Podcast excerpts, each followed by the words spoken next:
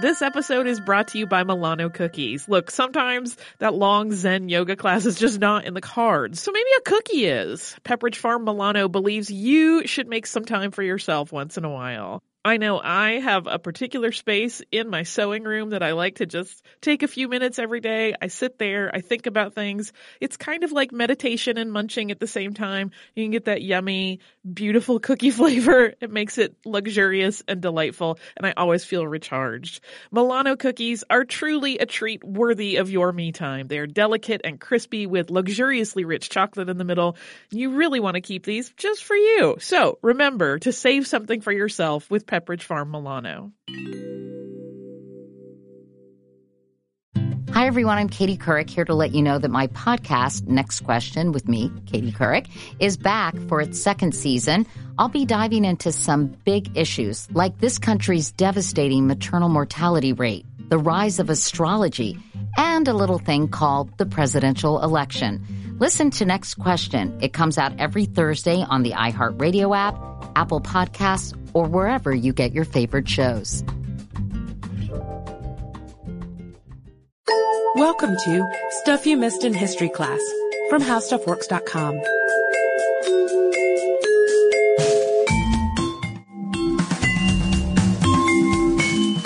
Hello and welcome to the podcast. I'm Katie Lambert. And I'm Sarah Dowdy. And recently we got some mail from Sarah and Amber and they sent us these lovely handmade paper magnolias and some necklaces. And they also sent us a book by Edward Kritzler called Jewish Pirates of the Caribbean, which of course meant that we had to read it. Created quite a stir on Facebook. It really too. did. We were very excited. We put a picture of us in our in our magnol with our magnolias in our hair, wearing our beads. If you haven't seen well, it and yet, people were really enthusiastic about the Jewish pirate well, idea. who wouldn't be? So I wanted awesome. to do a podcast just about Jewish pirates, but we decided it didn't make a lot of sense unless you had the background, which is really interesting. So we're going to do some background followed by some brief biographies. It's almost like a two-part episode in one. Exactly.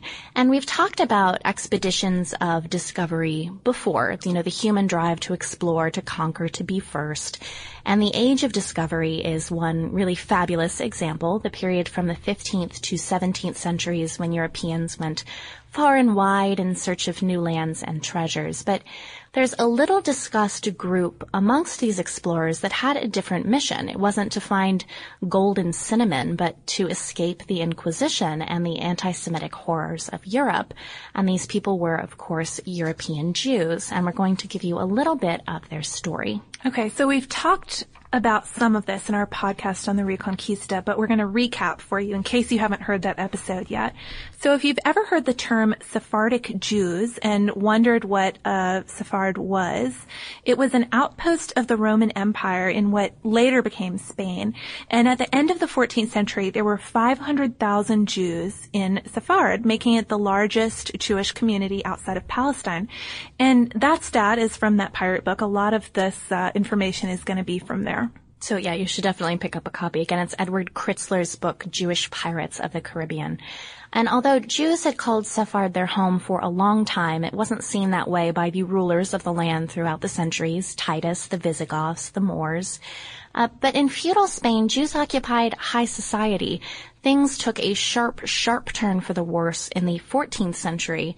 Uh, during the infamous massacre of 1391, Jews were accused of blood libel, using the blood of Christian children for their religious rituals, and also being the cause of the Black Plague. And the man who sparked this horror and these attacks was the friar Ferrant Martinez of Seville. And you should remember his name because his accusations resulted in the deaths of 100,000 Jews who were ordered to convert or die. Many chose death. So, skipping ahead a little bit to 1492, Queen Isabella of Spain, uh, or of Castile and Aragon, orders the Edict of Expulsion. And we talked about that in the Reconquista podcast, but another 100,000 Jews were forced to leave Spain, and the rest converted and were known as conversos. Uh, Sometimes they converted publicly, but still maintained their own religious practices and Right, private. known as New Christians, um, and also crypto Jews. Under Isabella, the Spanish Inquisition began and her Inquisitor General saw to the burnings of 9,000 Jews at the stake.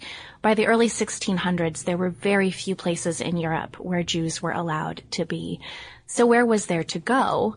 Uh, for one. There's a whole nother continent really? across the ocean. The New World? The New World. So a lot of them went as new Christians or conversos with high hopes for this new land and hopefully a new future where there was more tolerance. Right, because of course 1492 didn't just mark the beginning of the expulsion of the Jews from Spain.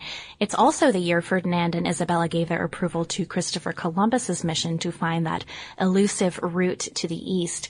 And Jews supported this mission. You know, perhaps he could find them a safe place to make their home. And also in that book, apparently Christopher Columbus came from Jewish ancestry, which I had no idea, and I haven't finished reading it. I have to be perfectly honest, so I can't.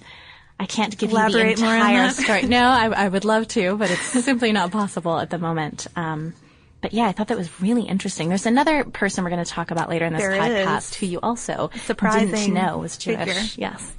So Christopher Columbus, of course, didn't discover America, but he did discover all sorts of places, and some of them became Jewish havens, like the island of Jamaica. But Jews also dominated commerce in the New World. They're the ones who set up all the trade networks, who leased the ships, who introduced letters of exchange and credit. And their religious beliefs were ignored so long as they were useful. And once say you figured out the trade networks for yourself, you could go back to, you know, inviting the Inquisition to come visit. But Spain was pretty much the most powerful country in the world at this time, and the hatred that persecuted Jews had for the country made them an attractive ally for all of Spain's enemies. Spain had a lot of enemies. Yes. A lot, a lot of enemies. They could all work together to destroy the Spanish naval fleet. And because they knew all about ships, trade routes, and credit, these Jewish merchants knew where everyone was going and what they had in their ships. So that would make them perfect for one particular line of work I have in mind. Piracy, perhaps? Yes, it's a pirate's life for me.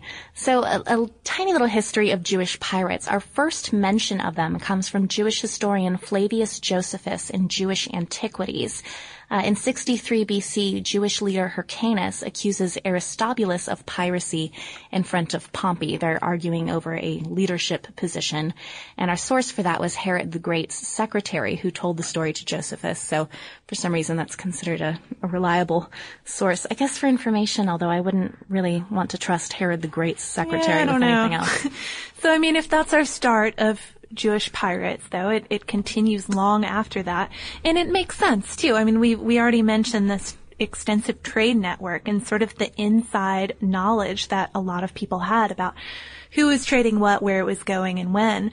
But it also makes sense that people who are forced to be outlaws some of them might turn to a, an outlaw career where you can actually make a buck and maybe stay alive. So the first famous Jewish pirate we're going to discuss is named Sinan, and he was Barbarossa's second in command and his favorite captain, and also a giant pain in the Holy Roman Emperor Charles's life. and with 100 ships, he occupied Tunis for Suleiman, which gave Suleiman control of the entire Mediterranean. Suleiman might be a familiar name too for those of the you. Roxolana podcast. Yeah, the Harem yes. podcast. So when Charles offered Barbarossa North Africa in exchange for leaving Suleiman and joining him, Barbarossa made his point by cutting off the messenger's head. So we're going to go ahead and take that as a no. But Sinan also governed Algiers and commanded the Turkish navy and did away with most of the Spanish fleet in 1538. But he's also known for acts of mercy. It's because of him that the Christians of Tunis weren't all murdered by the enraged Barbarossa. So, I mean, for somebody who himself is persecuted, he seems to be remarkably tolerant. Our next one is Samuel Pallache, the pirate rabbi of Holland, and he was the son of a rabbi. He was born and raised in Morocco in the Jewish ghetto in Fez, which was home to 50,000 Jews. And I didn't know before I read this book that Jews were in Morocco before the Arabs brought Islam there. I had no idea. Neither did I. But he wasn't content to stay, and in fact, he and his brother Joseph started making it past the walls of the ghetto at night to help raid ships in the Strait of Gibraltar. But he got, got a reputation as, you know, a capable and daring young man, and the Sultan chose him as his trade rep. Samuel and his brother soon made use of the position to try to sell intelligence to other countries, but they were double agents, and in general, I think maybe just enjoyed the lying more than what they were actually trying to do. They told Spain that they'd sell them information about Morocco, and then told France they would sell them information about Spain. What they really wanted to do was find a safe haven for the Jews and a place where crypto Jews could drop the Christian mask and go back to celebrating their religion in peace. And they decided on one particular place which had said it would be tolerant of religion. Yeah, they hear that Holland is open to other religions, and so they make their home there. It turns out it's more like look the other way than we welcome you with open arms, but um, they had a community that established there and the Jews in Amsterdam. And in 1603, they celebrated the Day of Atonement, and that was the first Jewish worship service in Holland. Samuel also made alliances between the Netherlands and Morocco, which is pretty cool since one was a Christian nation and one Muslim. And in general, through all that he did, tried to get back at Spain any way he could. They had, after all, sent the Inquisition after him. In 1614, he began command of a Moroccan fleet and went after Spanish ships, trading arms for sugar, spice, and diamonds, and teamed up with the Dutch, the Moors, and other Jews to combat their common foe. One ship was adorned with a phoenix and had a kosher cook aboard, and he was pirating in the very last years of his life. He died in 1616 in The Hague. Our next entry is Moses Cohen Enriquez. I love the name. I think is Yeah. maybe the best name. He pulled off one of history's largest heists, and that went down in 1628 along with the Dutch West India Company's Admiral Hein. They both hated Spain, as so many people in this podcast have. Um, I know. Do you think we're getting biased after know. the last couple episodes? I don't know, we're gonna have to figure out some We're gonna think about this pro later. Yeah. Spain um, topics. topics to counterbalance this a little bit. But um, Enriquez hated Spain because of the country's attitude towards Jews. Hein hated it because he'd been a galley slave. That's a pretty understandable hatred, I'd say. Um, so guess whose ships they decide to attack? Oh, Spain. Spain. They boarded them off Cuba and made off with enough silver and gold to total around a billion dollars in today's money. That I mean, does that put our art heist to shame? I think it does. Gardner? Any article we have about diamond heists or art heists, nothing is getting near a billion dollars. No, not so much. Enriquez settled on an island off Brazil and was never caught, even though I think people knew where he was. Perhaps he was just an enemy they didn't want to deal with. Maybe. So our final entry is Jean Lafitte, the Corsair. And he's from a different time period um, than the rest of them, but he's also a much more famous pirate and one that many people don't know was Jewish. Yeah. So we decided we had to end our list with him. He was born around 1780 and he came from Conversos. His family left Spain after his grandfather was executed during the Inquisition. And he set up shop in New Orleans. You could come to his family's blacksmith shop to deliver your smuggled goods and slaves to someone who would pay for them. He lived in islands in the swamps around New Orleans with his men, and he would attack Spanish ships on commission from Latin American countries. But he wasn't all scoundrel. He, he had this sort of patriotic streak, it seems. When the British offered him money to help them attack New Orleans in 1814, he instead passed on the information to the American army. He wasn't trusted and the bay where he was located was still raided. He made another attempt and spoke to General Andrew Jackson who promised a pardon in exchange for his aid. So I think this, we mentioned the Battle of New Orleans a little bit in one of the 1812 podcasts, Right. but I think it's interesting this pirate has a Jean role Lafitte in the whole thing. there. he led 1,000 men in the War of 1812 and fought bravely. Uh, but then he went back to being a rascal. He left New Orleans for Galveston, Texas, where he set up a new colony for his privateering men. And he was left alone until some of his followers attacked American ships, at which point he sensibly departed from Galveston. And we don't know how he met his end. But speaking of endings, we have a bit of a sad one today. Uh, this will be my very last episode of Stuff You Missed in History class. I am moving on to a new opportunity. And while I'm very excited about that, it is incredibly hard to say goodbye to the podcast, reading your emails and letters and opening all your presents and hearing your stories and seeing your pictures and having you tell us all about why you love history and the things you're passionate about in your lives. That's been the highlight of my day for a long time now. So Thank you for listening, and I will very much miss talking to you every week. And Katie, it's been such a joy to host the podcast with you. I'm going to miss you, Sarah. miss you. Well, we we better not go on, or we might start tearing up yeah, here. there may have there may have been a little tearing up. I had a, a small surprise party with our our video team. I'm currently wearing a tiara under my headphones, so, so picture that if you can. Um, but don't worry, stuff you missed in history class is not over. There is another fabulous host who will be taking my place. I promise you will like him or her. It's a surprise. And a special guest host. There will be a special guest host who I know you'll like, um, but I don't think you'll like anyone quite as much as me. um, but thank you. That's the end of our episode for today. We'll miss you, Katie. I'll miss y'all. we of course have a Twitter feed at Missed in History. We've also got a Facebook fan page and you should always make a visit to our homepage at www.howstuffworks.com. For more on this and thousands of other topics, visit howstuffworks.com. And be sure to check out the Stuff You Missed in History Class blog on the howstuffworks.com homepage.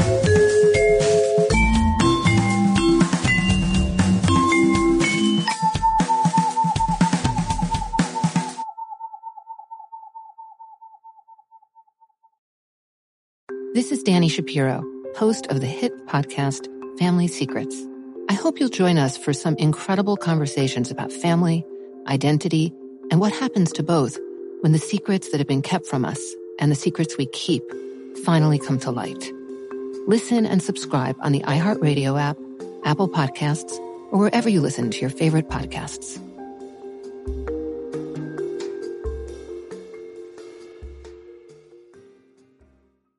The Only Way is Through, a new podcast in partnership with iHeartRadio and Under Armour.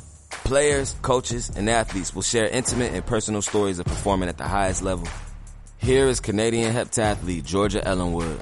The reason I won is because on that day I was confident. I need to continue that mentality to understand that I can be an Olympic athlete. I can compete with the best in the world and just perform. Listen to The Only Way is Through, available now on the iHeartRadio app or wherever you get your podcasts.